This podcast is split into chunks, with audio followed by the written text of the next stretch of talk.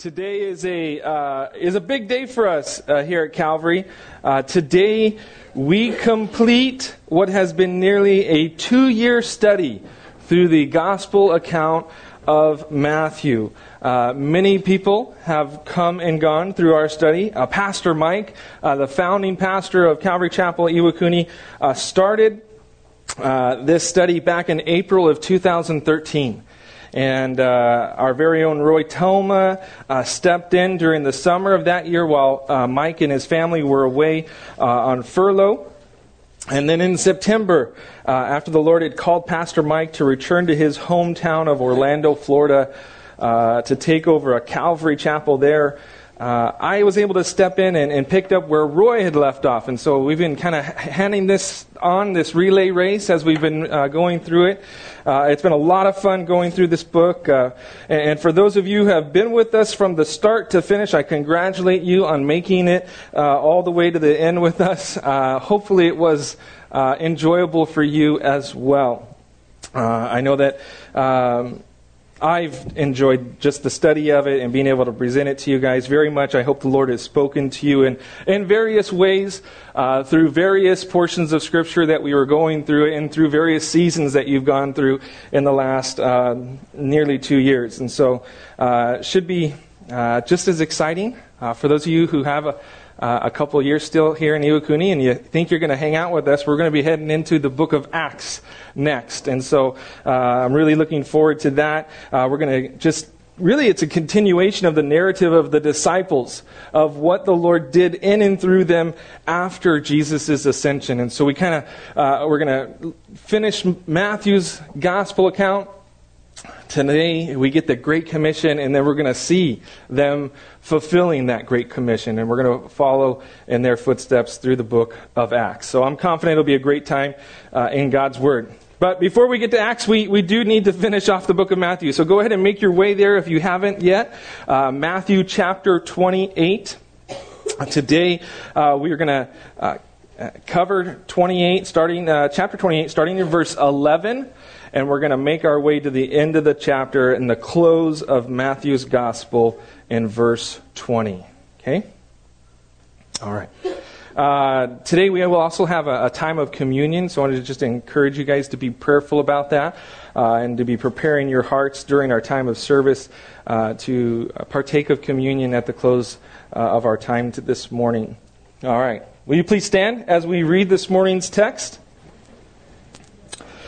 Again, uh, we are in Matthew chapter twenty-eight, beginning at verse eleven. Follow along with me as I read. Uh, again, I, I'm reading from the New King James Version, so some of you may not have the same version as me. Just do your best to, to follow along, starting in verse eleven. It says, "Now while they were going, behold, some of the guard came into the city and reported to the chief priest all the things that had happened. And when they had assembled with the elders and consulted together, they gave a large sum of money to the soldiers, saying, 'Tell them, his disciples came at night and stole him away, away while we slept. And if this comes to the governor's ear, we will appease him and make you secure.' And so they took the money and did as they were instructed. And this saying is commonly reported among the Jews until this day." Verse sixteen. "Then the eleven disciples went away into Galilee to the mountain which Jesus had appointed for them. And when they saw him, they worshipped him, but some doubted. And Jesus came and spoke to them, saying, 'All authority has been given to me in heaven and on earth. Go therefore and make disciples of, of all the nations, baptizing them in the name of the Father and of the Son and of the Holy Spirit, teaching them to observe all things that I have commanded you. And lo, I am with you always, even to the end of the age.'"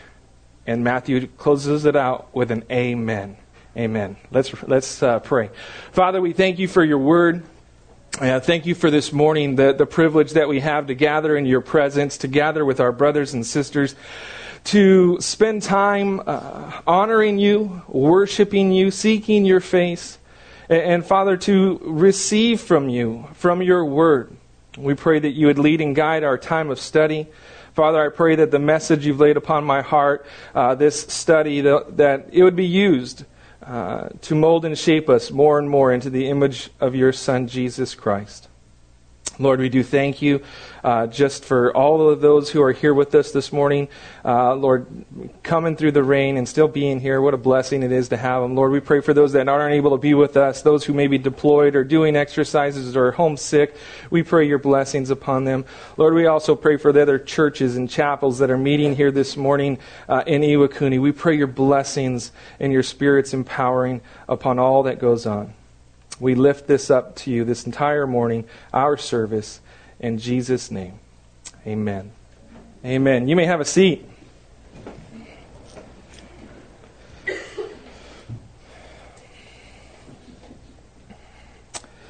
We last left off reading of how Mary Magdalene, uh, along with the other Mary, as she was uh, referred to, uh, and a few other ladies had discovered the empty tomb. And they were greeted uh, by an angel that reminded them of Jesus' teaching of his resurrection.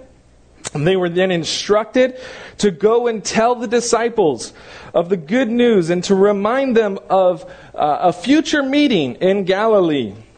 And as they went obediently to deliver that message, uh, we noted that Uh, Jesus appeared to them. The ladies fell at the Lord's feet and they worshipped him. And he then encouraged them to be faithful to, to the task at hand and to uh, and sent them on their way to deliver that message to the disciples. And while that was taking place, something else was going on. And that is where we read here in our first few verses. Verse eleven says, "Now while they were going," the they being the ladies, "while the ladies were going, behold, some of the guard came into the city and reported to the chief priest all the things that had happened. And when they had assembled with the elders and consulted together, they gave a large sum of money to the soldiers, saying, 'Tell them, his disciples came at night and stole him away while we slept. And if this comes to the governor's ears, we will appease him and make you secure.' And so they took the money and did as they were instructed. And this saying is commonly reported among the Jews until this day." Okay, we'll look at this, okay? While the ladies were on their way to deliver the message of the empty tomb and the risen Lord, the guards too, they went on their way to deliver the same news, really. Okay, that there was uh, an empty tomb, and they were going to deliver that news. Uh, as we see, the guards, they entered into the city, the city of Jerusalem, and they went straight to the chief priest with all the news of what had happened. Now, some people have asked, why would they go to the chief priest? We have to remember that these guards, they were given over to the chief priest to do with them as they pleased by Pontius Pilate.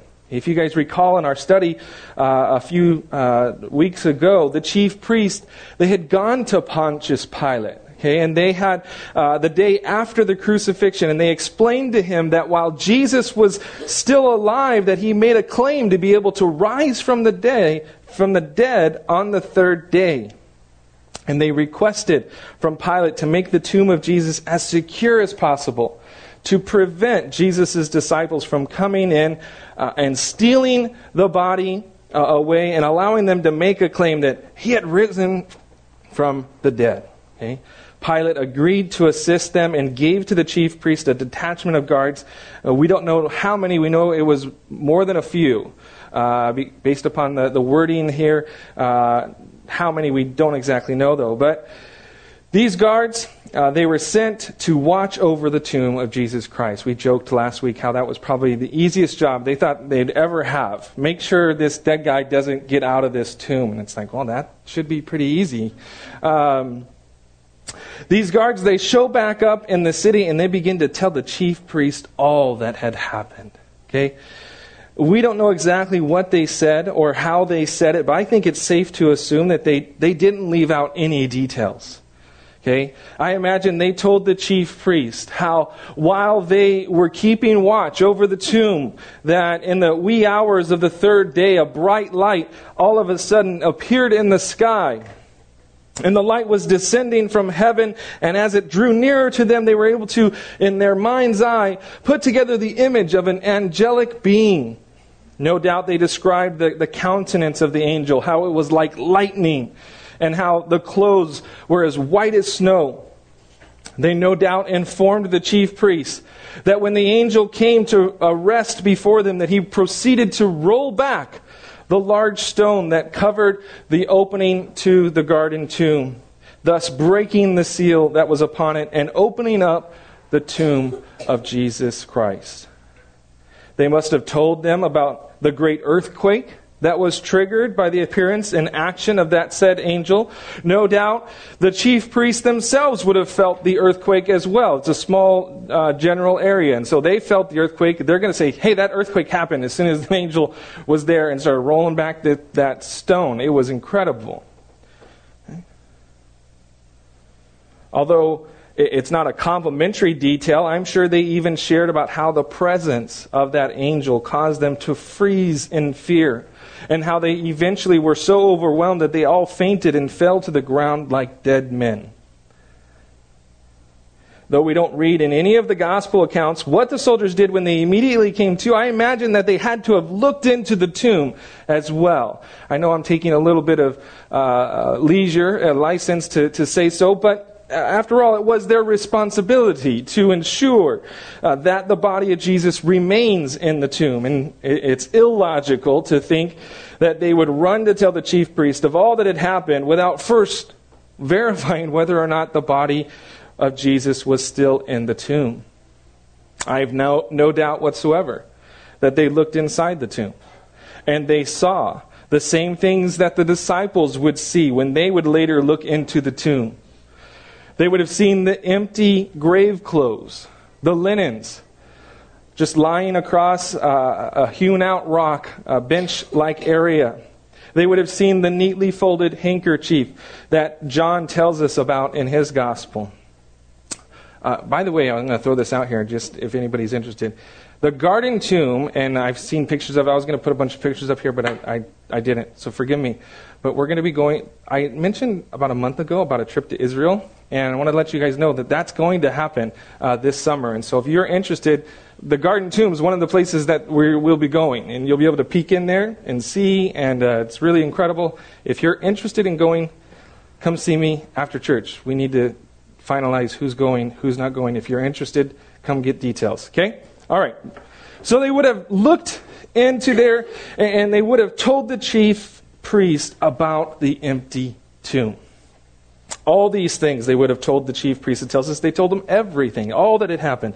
Okay, and now the chief priest, they needed to respond. They needed to respond to this news that had been delivered to them. And as I see it, they had a couple different options before them. You see, they could have re- repented of their disbelief, and they come could have come to the realization that Jesus indeed was their Messiah. They could have sought him out, and they could have worshipped him as the Son of God, and used every opportunity to tell others about their discovery. They could have, at the very least, I, as I look at it, I think, well, at the very least, come on. You could have, at the very least, went and investigated the information from the soldiers for yourselves. Okay, uh, this this really intrigues me, this idea. Okay, there's no mention at all of the religious leaders going to investigate the claim. Nowhere do you read in the accounts. You don't read anything in the book of Acts about that. They don't go. They don't go look and see for themselves. They don't look at the evidence. Perhaps they didn't want to have to face the facts regarding the empty tomb. We don't know why, but they don't even bother to do that. They could have just completely dismissed the news and the events, and they could have left just left things be, and they could have waited to hear what kind of word would get spread around uh, and then reacted to it. They didn't do any of those things. Instead, they chose to disregard the miraculous appearing of a heavenly being, the accompanying earthquake, the rolled away stone, and the empty tomb. They just completely disregard all of them. But that's not all. They also bribed the soldiers to perpetrate a lie that they made up. And, and it wasn't even that good of a lie. Okay? Tell them his disciples came at night and stole him away while we slept. You know why that sounds foolish, right? If you think about it, okay? If if they were sleeping, how would they know that it was Jesus' disciples that took away the body? Okay? Uh, that it reminds me of a scene maybe some of you parents uh, are, are familiar with. Uh, you're gathered around the dinner table. You're praying over your food. And, and as you close in prayer, one of your kids blurts out, "Jonah had his eyes open during prayer." Now, if you're like me, you kind of play along for just a few seconds. You, you know, no way. I can't believe it. That's so terrible. I can't believe they would do such a thing. And and then you ask them, so so Caleb, how did you know that Jonah's eyes were open during prayer? And then you kind of get that blank, like, you know, deer in the headlight look in their face. Uh, it, it's kind of like that. When you think about it, it's not much different. It was the disciples that came, okay, and they took the body away while we were sleeping. Really? And how did you know it was the disciples? You know, did they leave a, a post-it note inside the tomb? Disciples were here, you know, kind of a thing. How did you know? You would think that they would be able to come up with something a little bit better than that. You know, it's funny because as we as we consider the options that these religious leaders had to choose from, I think it begs the question of us. And that question is, what will we do with the message that's been presented to us? Will we readily receive it? Have it lead us into a loving relationship with Jesus Christ where we find ourselves seeking Him out, worshiping Him, and sharing His message with any and all around us? Will we will we at least look at the evidence ourselves and, and take serious the implications of the message of Jesus Christ, the cross, and the resurrection? Will we then act upon the conclusion that we come to based upon the evidence? Will we just dismiss the news and, and wait around to see what others and how others uh, act and then respond accordingly? Or will we just completely disregard the message? You know, and, and instead live out and, and perpetrate a lie. Denying the Lord. You know, maybe not so much with our words, but with our actions. And you know, they say that, that actions speak louder than words sometimes. What will you do with the message? What will you do with the message that Jesus Christ has defeated death, He has proven Himself to be the Son of God, and that He offers to those who would believe on His name eternal life? What will you do with that message? Well, these soldiers, okay, they agreed to take the bribe and to tell the lie. They were given a large sum of money and, and given assurance that if news reached to the governor that the chief priest would appease him and protect them. Uh, obvious indication that they'd probably have to line Pontius Pilate's uh, pockets with some money as well to appease him. Uh, they gave money to uh, Judas. They gave money to uh, the governor, or excuse me, the soldiers here. And it would seem like they would eventually have to give money to the governor as well. We don't know how much money. The amount of money is described as a, a large sum of money. Okay, just how large we can't say, but if you ask me, it had to be a very large amount of money. Okay, for one, they had to be willing to go along with what was a, a pretty foolish lie. Okay, uh, one that we already pointed out doesn't hold much water. And so the fact that they would be willing to perpetrate that lie, to me, it would have to be something really worth it. But even more important than that was that the lie they had to tell was them admitting that they had fallen asleep on the job and allowed the body of Jesus to be taken under their watch. And we might not think that's that big of a deal, but if you look at other New Testament books and you look at other accounts, we understand and come to realize that that is a very serious offense. In the book of Acts, we see evidence that this would, that would suggest that this would have been a capital offense. In Acts chapter twelve, we will read, uh, as we go through the book of Acts, we'll read the account of Peter being set free from prison and how the next day the guards in charge of keeping the watch, they were examined by Herod. And you know what Herod did? He sentenced them to death. Acts chapter twelve, verse nineteen. Later on, when Paul was in prison with Silas, and a great earthquake occurred, and the prison doors were shaken to the very foundation, and they all flung open, and the chains fell off all of the prisoners. You guys remember what happened? Uh, uh, the Philippian jailer that was on watch, he woke up from a sleep, and seeing the prison doors open, and assuming that the prisoners had escaped, he was about to fall on his own sword and commit suicide.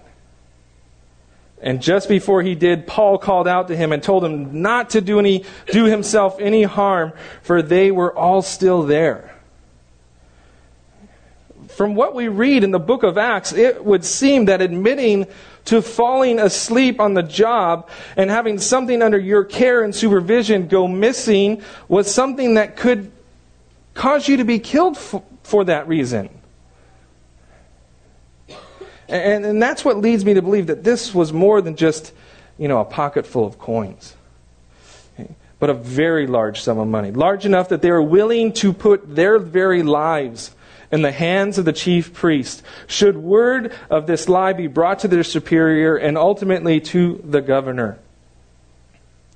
Without the large sum of money as bribery and the assurance of protection, I don't believe there would be any way that these soldiers would have perpetrated such a condemning lie. To admit that they did something worthy of being murdered or worthy of being uh, killed for. It, it would have been easier for them just to tell the truth regarding the miracle that they were, were witness to than to lie and say they, they fell asleep on the job.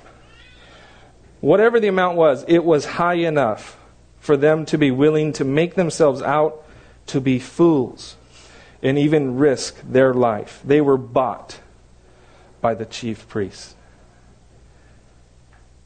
You know, I believe that there's some today who have been bought for a whole lot less and are willing to perpetrate lies for free, unfortunately.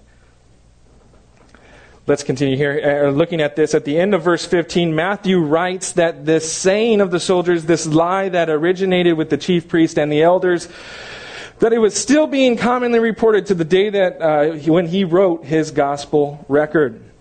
You know, and unfortunately, this lie and, and others like it are still going around even to this day.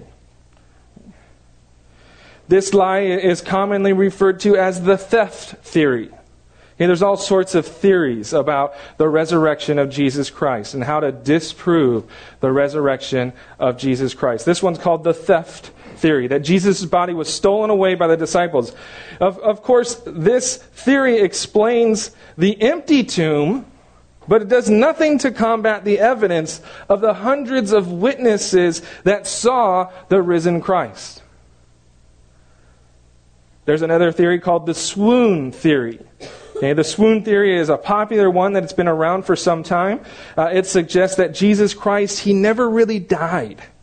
Okay, that that uh, he simply fainted or he swooned. Okay, and, and then was resuscitated in the dark cool of the temple. He came back uh, and was able to strip himself of the linen cloth, uh, roll away the tomb, and and uh, join with the disciples. This theory tries its best to work around all the different evidence of, of the Scripture. It tries to explain away the empty tomb by suggesting that he rolled the large stone away himself and escaped the watch of the Roman soldiers. And then he proceeded to reveal himself to the others, thus trying to circumvent the eyewitnesses' uh, accounts of the resurrected Jesus. Uh, the big problem with, well, there's lots of problems with not all these, but one of the big problems with this theory is that it would be impossible. Impossible for a man that had been beaten like he was and then crucified to then a few days later roll away a stone that he would have no grip of. Okay, the, if you've ever seen pictures of it, it's a, it's a hewn out rock. It's a flat entrance, okay, and they roll a big, huge rock in front of it. From the inside, it's just a squared out opening and there's you have nothing to... It's just flat rock. there's nothing to grab. There's nothing to to roll. Okay, uh, even if he had like the strongest grip ever, okay, uh, he wouldn't have had the strength in his arms. Okay, they, his arms in crucifixion would have been dislocated in every single joint, starting from the shoulder, working its way down all the way to the wrist. Okay. If someone's got a dislocated shoulder and an elbow and a wrist, do you think they're going to be able to roll away a big, huge stone that they can't even really grip? And that makes no sense. Let alone to then walk on feet that had gaping holes in them several miles with the two disciples on the road to Emmaus and to the other places that he was seen later on that very day in Jerusalem. Yeah, the swoon theory doesn't hold much water. There's a theory called the hallucination theory that suggests the eyewitness disciples simply hallucinated seeing Jesus. It was just something they wanted to see, and so they, they saw it. Okay, uh, and it was just their mind playing tricks on them. And, and this, of course, it, it it explains why so many people were able to say, yeah, we saw him, but it does nothing to explain or take into account the empty tomb. If you just hallucinated him, well, why is his body not in the tomb then? There's the impersonation theory that suggests someone was impersonating Jesus, that the individual saw by others was not the same man that had been crucified. And this, of course, explains the empty tomb, or excuse me, doesn't explain the empty tomb, nor does it take into account the details of Thomas. Hey, if you guys remember what Thomas uh, went through. Thomas, he, he saw and he touched the wounds upon the resurrected Christ. You wouldn't be able to replicate the wounds of crucifixion. Okay? It couldn't have been someone just impersonating someone that looked like Jesus. There's the spiritual resurrection theory. Okay? This theory suggests that Jesus' resurrection was not a f- one of a physical nature, but just a spiritual one. Uh, again, this doesn't account for the empty tomb, nor the fact that the ladies clung to him in worship, and the other uh, and the offer for Thomas to touch his wounds. Okay? If he was just spiritual, then they couldn't have grabbed him, couldn't have touched him like that. These and countless others are all lies, and they're excuses that try to work around the evidence of Jesus' resurrection account. None of them are sufficient to explain all the different accounts that we have of Jesus regarding his resurrection and his appearance after the after he was crucified.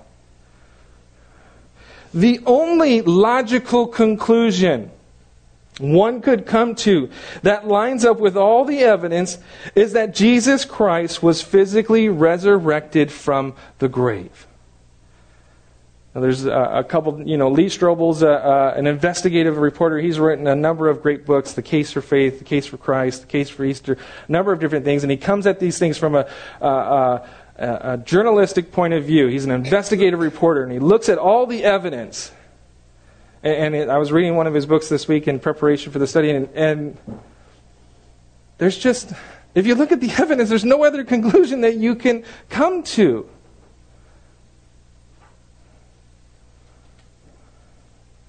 Unfortunately, people would rather believe in a lie than look at the evidence for themselves.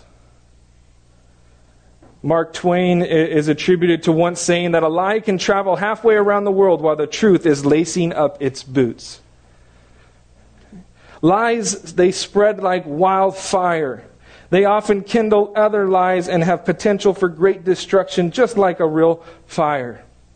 And this lie, set forth by the religious leaders and perpetrated by the Roman soldiers, had started all sorts of other lies, each one leaving a wave of destruction behind them of people who would not, who would refuse, would not simply look for themselves into the evidence of the resurrection of Jesus Christ. They would rather believe in and perpetrate a lie.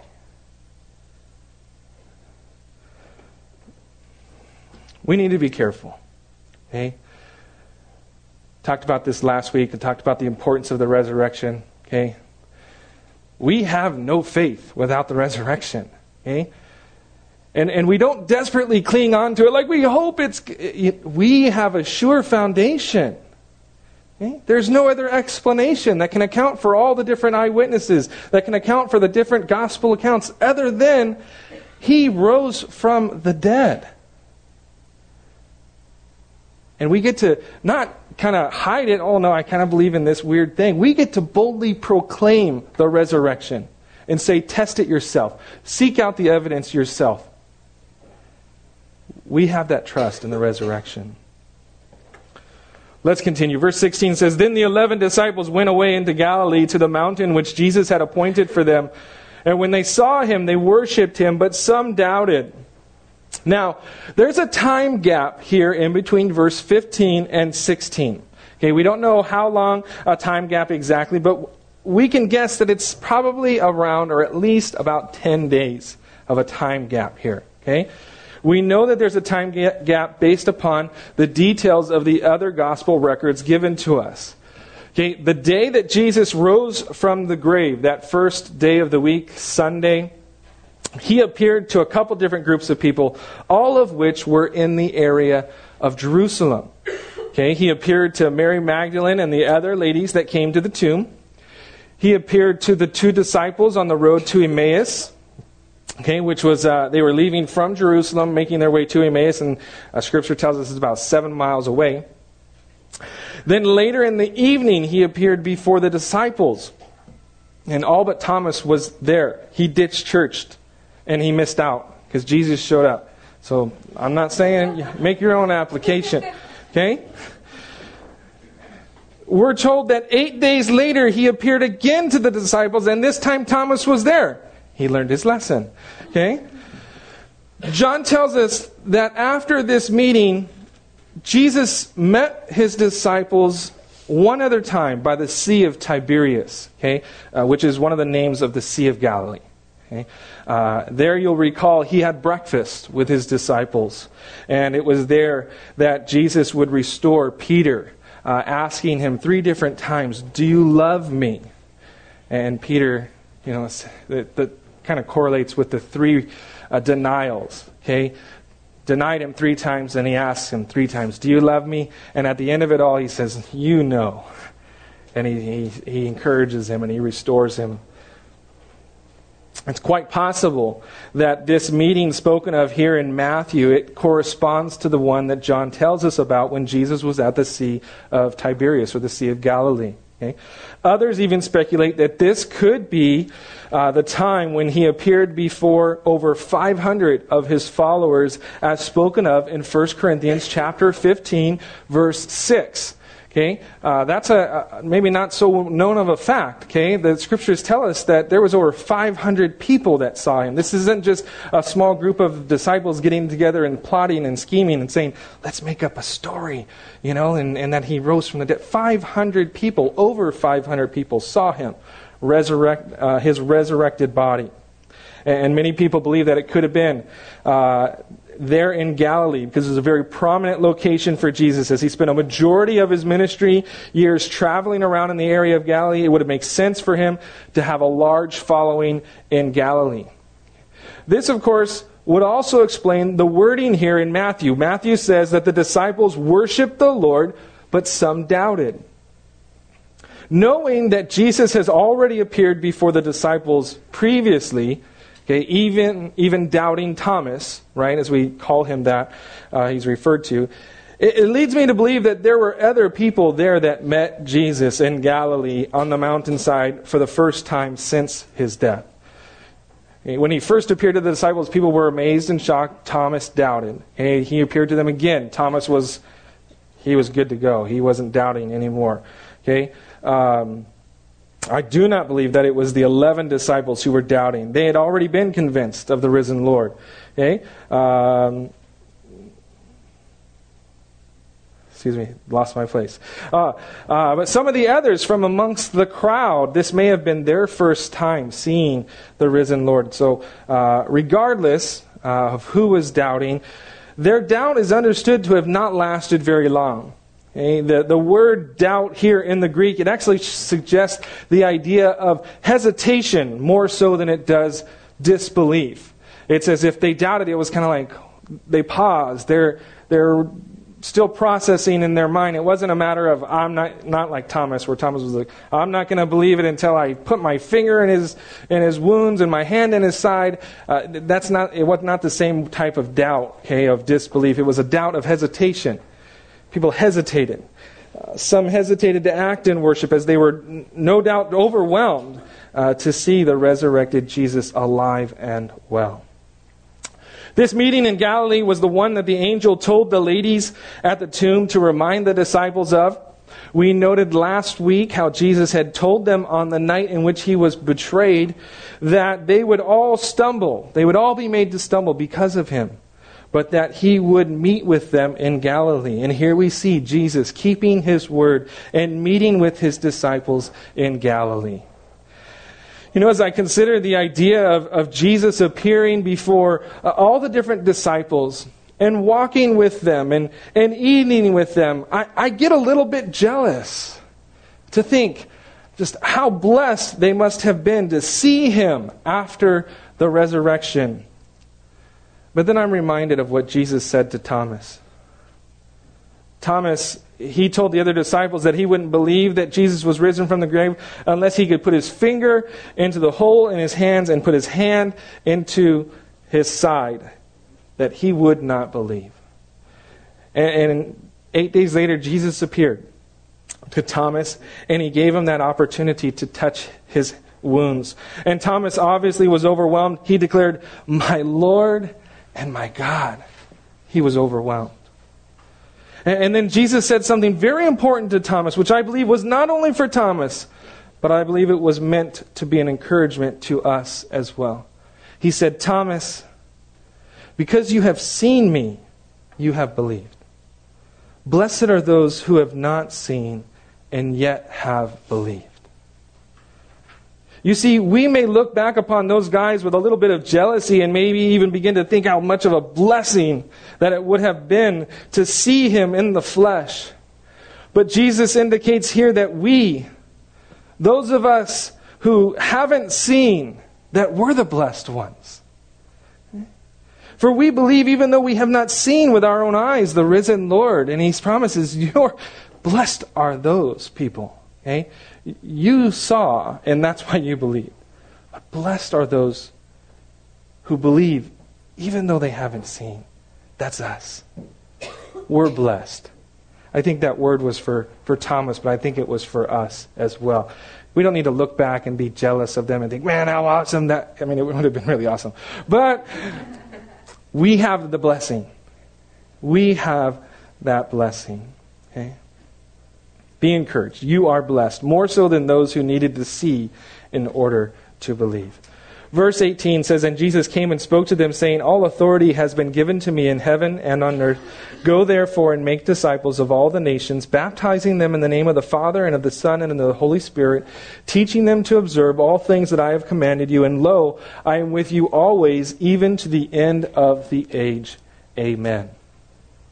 These final verses in Matthew's Gospel are, are commonly referred to as the Great Commission. And you probably have heard that before. Your Bible even probably has a heading above it that says the Great Commission.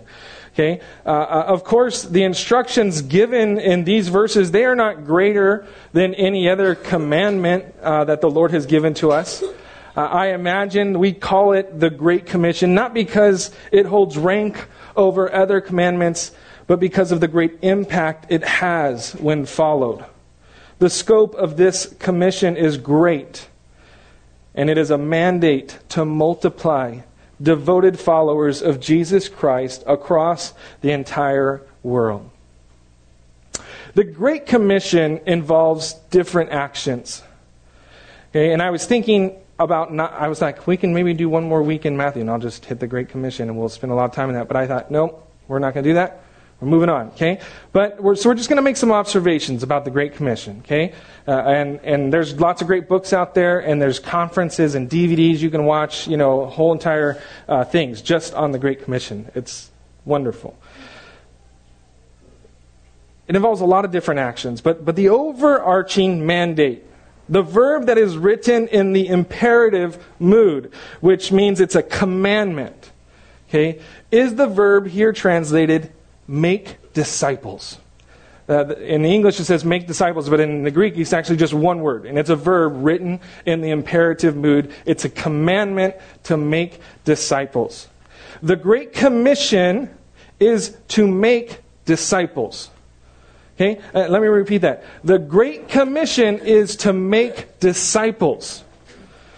The Great Commission does not involve making disciples. It is making disciples. Okay, I think that this is very important to highlight. Some have mistakenly come to believe that the Great Commission is simply to go and proclaim the gospel. That telling someone the gospel is all you have to do in order to fulfill the Great Commission. Telling someone the gospel is great. Okay? It is wonderful. But it's only one aspect of the Great Commission. Jesus' command was not to simply share a message. Nor was the Great Commission a commandment to make converts. If you do share the gospel, and the Holy Spirit convicts someone, and they respond to the gospel, and come to a saving faith in Jesus Christ, that is an incredible thing. That is a wonderful thing. The, the angels in heaven rejoice. I've had the privilege of sharing the gospel with someone and having them respond in faith. It is a great thing to be a part of. I would encourage and hope that you could all experience that one day. But that is not the fulfillment of the Great Commission either. The fulfillment of the Great Commission is to make disciples. Disciples are defined, I have a, a, a fancy dictionary that looks up uh, words in the original le- language. It's called a lexicon. Okay? And it says that, that this word disciple is defined as an adherent who accepts the instruction given to him and makes it his rule of conduct. Okay? Basically, a disciple of Jesus Christ not only accepts the teachings of Jesus Christ, but lives his life governed by those teachings. His conduct in life is ruled by Christ. That is what a disciple is. Jesus listed two things we are to do in completing this incredible task of making disciples. We are to baptize them in the name of the Father, and of the Son, and of the Holy Spirit. And number two, we are to teach them to observe all the things that Jesus commanded. Baptism. Okay, baptism is something that is very important in the life of a believer. Okay? It is one of the two ordinances left for the church to observe. Some have come to me and asked about our stance uh, on baptism. Okay? I know people come from different backgrounds, maybe different denominations, and so th- that's an important question, and I don't mind answering that question. Okay? As you'll notice, we don't have a, a baptismal here at our church like some other churches do. But just because we don't have a baptismal pool doesn't mean that we don't think baptism is important. Okay? Baptism is very important. In fact, baptism, as we see here, it is part of the Great Commission. We have been mandated to be baptized. It's not a do it if you feel like it kind of thing. It's like, well, I think I want to do that. You know, it's a commandment. It's we've been mandated to be baptized. However, I do not believe that baptize, baptism is something that is tied to our salvation. So although I think every believer ought to be baptized, it is not something that will keep you from salvation. Salvation is not of works. We are not saved by being baptized in water. Okay? We are saved by grace, through faith. And it's not of ourselves, it is a gift of God. That's what Ephesians chapter two, verse eight tells us. What is baptism then? Okay. Baptism is an outward demonstration that is symbolic of your belief in and association with the death and the burial and the resurrection of Jesus Christ. Baptism should only be done for people that have made their own personal decision to believe in and follow Jesus Christ. Therefore, we, as a church, we do not do baby baptisms here. And I know some of you maybe were baptized as babies, and maybe you've even had your children, uh, uh, your babies baptized, okay? I'm not saying that it, it's, it's. Uh, I'm saying we don't do it here. Okay? Parents cannot make the dis- choice for their child. It has to be a personal decision. And, and as a person is laid down uh, in the water during baptism, it pictures Jesus' body that was laid down for us upon the cross.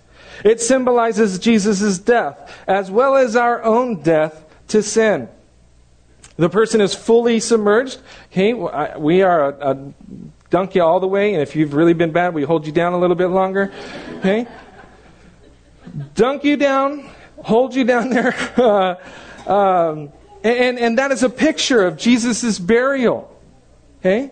Uh, and then we lift the person back up out of the water, thus picturing his resurrection as well as the new life that has been given to us. And so it's a beautiful picture uh, of our association with the death, burial, and resurrection of Jesus Christ. Okay? As we would be laid down and we would be buried and then to rise back up and we have new life, it is symbolic of that association that we have in Jesus Christ. We as a church do baptisms upon request. Okay, uh, if someone expresses an interest in being baptized, then what I do is I look at a calendar and I say, okay, well, what do you guys think? When's a good day? Throw out a couple different dates, maybe talk about it with them, and then look to do it. Um, we like to do it in uh, uh, our baptisms in public places, because it is to be a public proclamation of your faith in Jesus Christ. And, and as a church, I know that we've done baptisms over by the uh, the Kintai and the Nishiki River, and we've done them on base in the heated pool during the colder months. Okay, um, place isn't as important as the symbolism, right? If you are uh, if you're here today and you haven't been baptized, okay, and but you are a believer in Jesus Christ, I would strongly encourage you to be baptized. Okay, uh, and, and I would love to be there to support you in fulfilling part of the Great Commission to be baptized. And it's a great opportunity for the church body to come alongside you and encourage you and support you as well. And so baptism, okay, a very important aspect to fulfilling the Great Commission of making disciples. The second part of completing the Great Commission involves teaching others to observe Jesus' commandments. You know, here at Calvary, uh, we, we place a great significance upon the teaching of the Word of God uh, as part of our duty to fulfill the Great Commission and to make disciples of Jesus Christ. And I know I've talked to people before, and it's okay, you know, and they're like, I'm not used to, you know, forty-five, fifty minutes of teaching. It's kind of a lot. I'm sorry. um, we try and get you standing up before uh, uh, so that you can last the forty-five, fifty minutes. Uh, but uh, teaching is very important. It's part of the Great Commission. Okay. Added to our importance of Bible teaching is the style in which we teach the Bible. We want to teach you all of His commandments. And that's why we teach chapter by chapter and verse by verse. We don't want to leave anything out. Jesus said to teach them to observe all things that I have commanded. And so, we don't pick and choose where we're going to teach from. We just start and we keep going. Okay? So that we can say, we've covered it all. And I know that you guys aren't with me for the amount of time it will take us to get through the whole Bible, but uh, you know, if you extend and then get a job on base as a contractor and then retire, uh, you, we might be able to get it done together. It would be fun. You know, there's there's something else I want to point out here uh, about the Great Commission to make disciples, and it's, it's this. It's really simple, but the Great Commission is for all of us. Some have mistakenly come to the conclusion that disciple-making is something for the pastor to do and perhaps the church leadership. That is not true. We are all called to be doing our part in completing the Great Commission. Every one of you should either be in a position of being discipled or discipling someone else.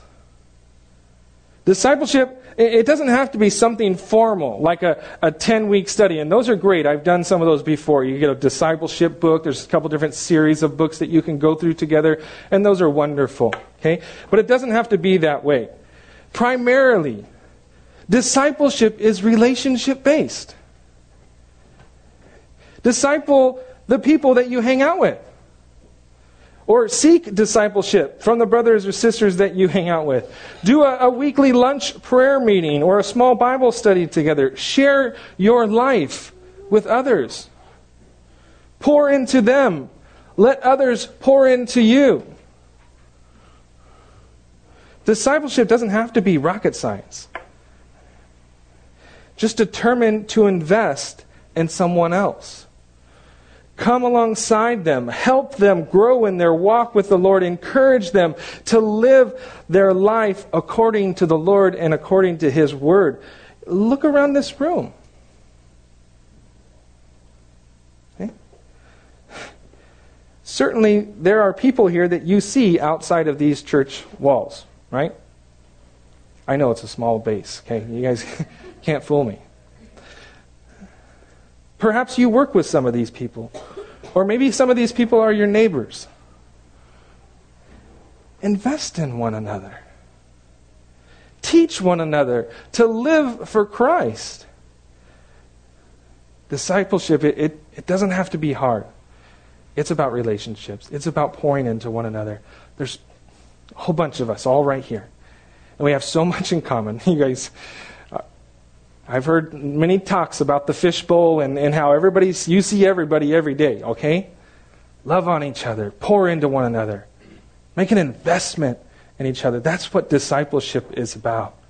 Okay? One last thing I want to comment on about the Great Commission, and it's this. Jesus Christ is with you every step of the way. Jesus said, "Lo, I am with you always, even to the end of the age." And added to what Jesus said in verse eighteen, that all authority has been given to Him in heaven and on earth, let us know that we have all the power we need to accomplish this great task of making disciples of all the nations. Some of you feel like you don't know enough to help others or to pour into others, and that's simply not true. If you know the Lord, then you know enough. Step up, step out in faith, and watch the Lord work. And if you want help or you need advice, seek the assistance uh, of a more experienced uh, uh, disciple, a more experienced believer, someone who's been walking with the Lord for a while. Allow them to pour into you so that you might pour into others. The Great Commission given to us is to make disciples. Okay? That is what the Great Commission is. It's make disciples. It involves baptizing people in the name of the Father and the Son and the Holy Spirit. It involves teaching people all things that Jesus commanded. It's for each and every one of us. And we have a fact, not a promise, it's a fact, that Jesus is with us every step of the way. Today we're going to partake of communion. Okay? Previously, I mentioned that baptism was one of the two ordinances left for us uh, in the church. Communion is the other one. These two ordinances, it's a, it's a blessing. It's, you know, if you think about these two ordinances that were left to us, uh, they both point to these major events in the life of Jesus Christ. Okay?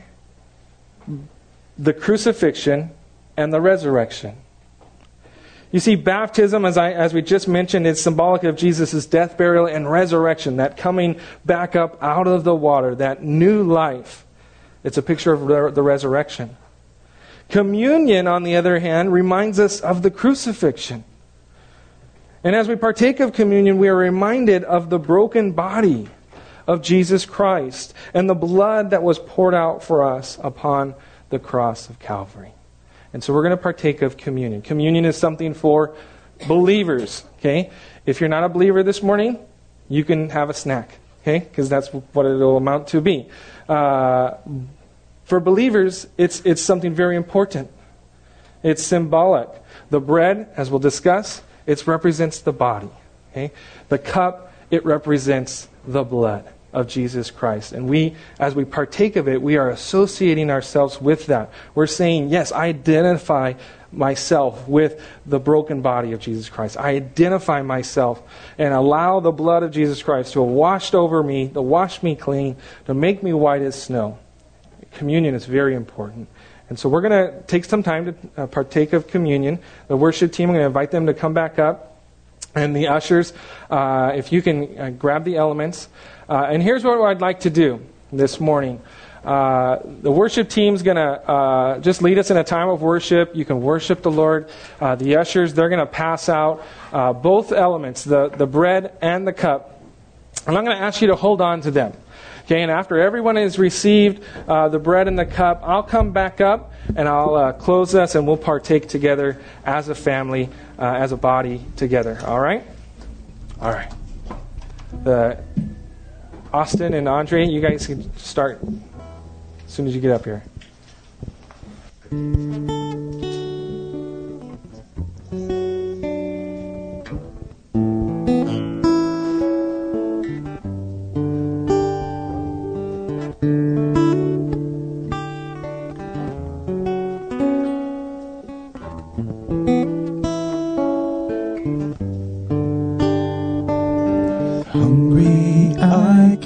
To you, for I know you satisfy. I am empty, but I know your love does not run dry. So I wait for you. So I wait for you. Falling on my knees, offering all of me. Jesus, your all this heart is living for.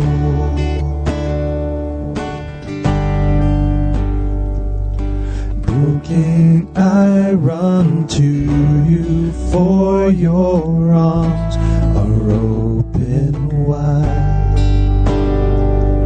And I am weary, but I know your touch restores my life.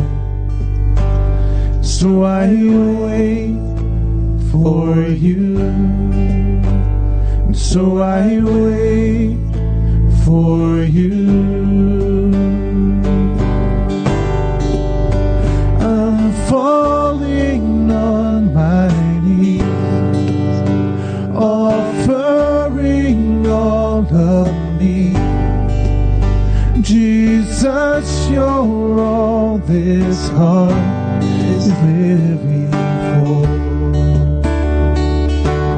I'm falling on my knees, offering all of me. Jesus, your all this heart is living for. So I wait for you. So I wait for you. I'm falling on my knees, offering all of me.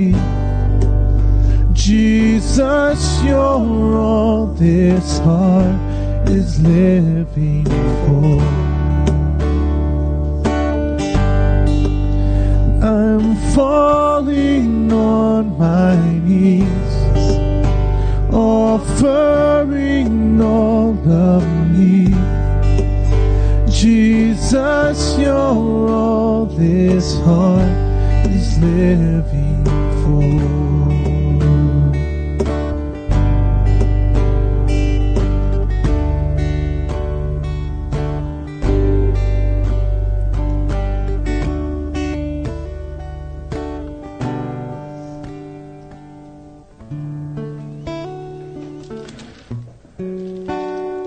Jesus, on uh, the night that he would be betrayed, he was partaking of uh, a Jewish uh, festival meal, okay, the Passover meal. And it was at that time that uh, he instituted uh, the Lord's Supper, or what we commonly refer to as communion.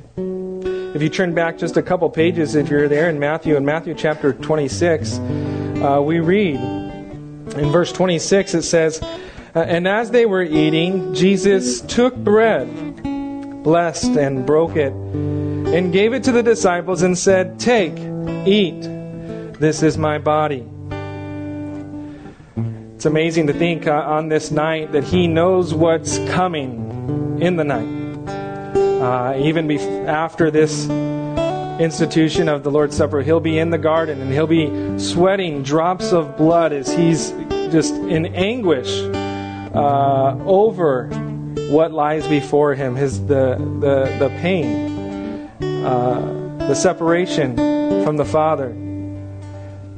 But he, he does so uh, willingly. He does so uh, with a heart for us. And so uh, when we take part of the, the cracker, yeah, it's just a, it's just a cracker, um, but it's symbolic uh, of his body. And we, we break the cracker like his body was broken for us. And so uh, as we partake of the cracker, we identify ourselves with the broken body of Jesus Christ. And so uh, if you will, partake with me the bread.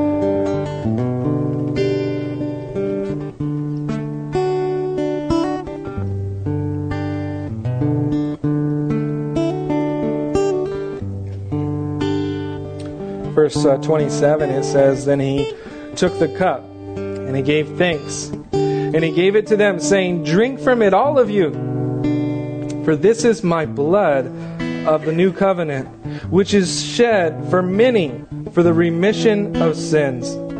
But I say to you, I will not drink of this fruit of the vine from now on until that day when I drink it new with you in my Father's kingdom.'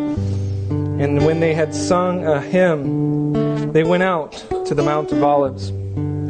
That night he, he passed uh, the cup, and it, actually in the Jewish uh, meal there's uh, many different cups that would be passed around. Uh, this cup is known to be the cup of, of redemption. And, and here he, he symbolizes that there's a new covenant. In the old covenant was you had to... Uh, lay your hands upon animals and confess your sins on animals, and then they would sacrifice those animals. And, and it would just kind of hold you over. And every year you had to kind of keep coming back and doing that. He says, no longer are we under that. Okay? A new covenant. The Lamb of God would be slain for us. He would be uh, shed his blood for us. And in this blood is the new covenant. Okay? That we can come to him uh, by grace, through faith, uh, no longer animal sacrifices, uh, one sacrifice for all. And so as we partake of, of the cup, we're saying, yes, I agree with that. I agree with that new covenant. I believe in that new covenant. The, the blood of Jesus Christ, it washes me, it cleanses me, it gives me a right standing with the Lord. And this is just grape juice. But again, it's, it's symbolic, okay, of the blood of Jesus Christ. And so as we partake, we're saying yes. Yes to that new covenant. Yes, that is me. I associate with you. Thank you for that new covenant. And as we partake as well, it's interesting because he says, "But I say to you, I will not drink of this fruit of the vine from now until that day when I drink it new with you in my Father's kingdom." As we partake of communion, it's not only remembering back, but it's always it's also looking forward. It's looking forward to that day when we're going to be able to be with him at that uh, marriage feast of the of the Lamb, and we're going to partake of the cup with him. He says, "I'm not going to do it again until that time." And so it's not only looking back and remembering what he did for us, but it's also looking forward to when we're going to be reunited with him. Amen? Let's partake of the cup.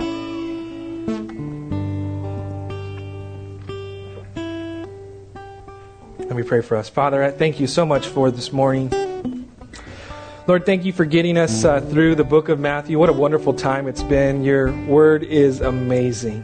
Lord, it is living, it's powerful, it's sharper than any two-edged sword. Lord, it cuts to places only you know uh, about, Lord. Father, we, we pray that as we go out this week, uh, this day, uh, Lord, that we would be about making disciples. That we would do our part in fulfilling the Great Commission. Lord, that we would be bold, and that we would be confident that you are with us. You will lead us and guide us and give us everything that we need. You are enough, Lord. And we thank you for all that you've given to us, all that you've done for us. Lord, we are not worthy. We give you praise, honor, and glory. You alone are worthy of it. We pray this in Jesus' name.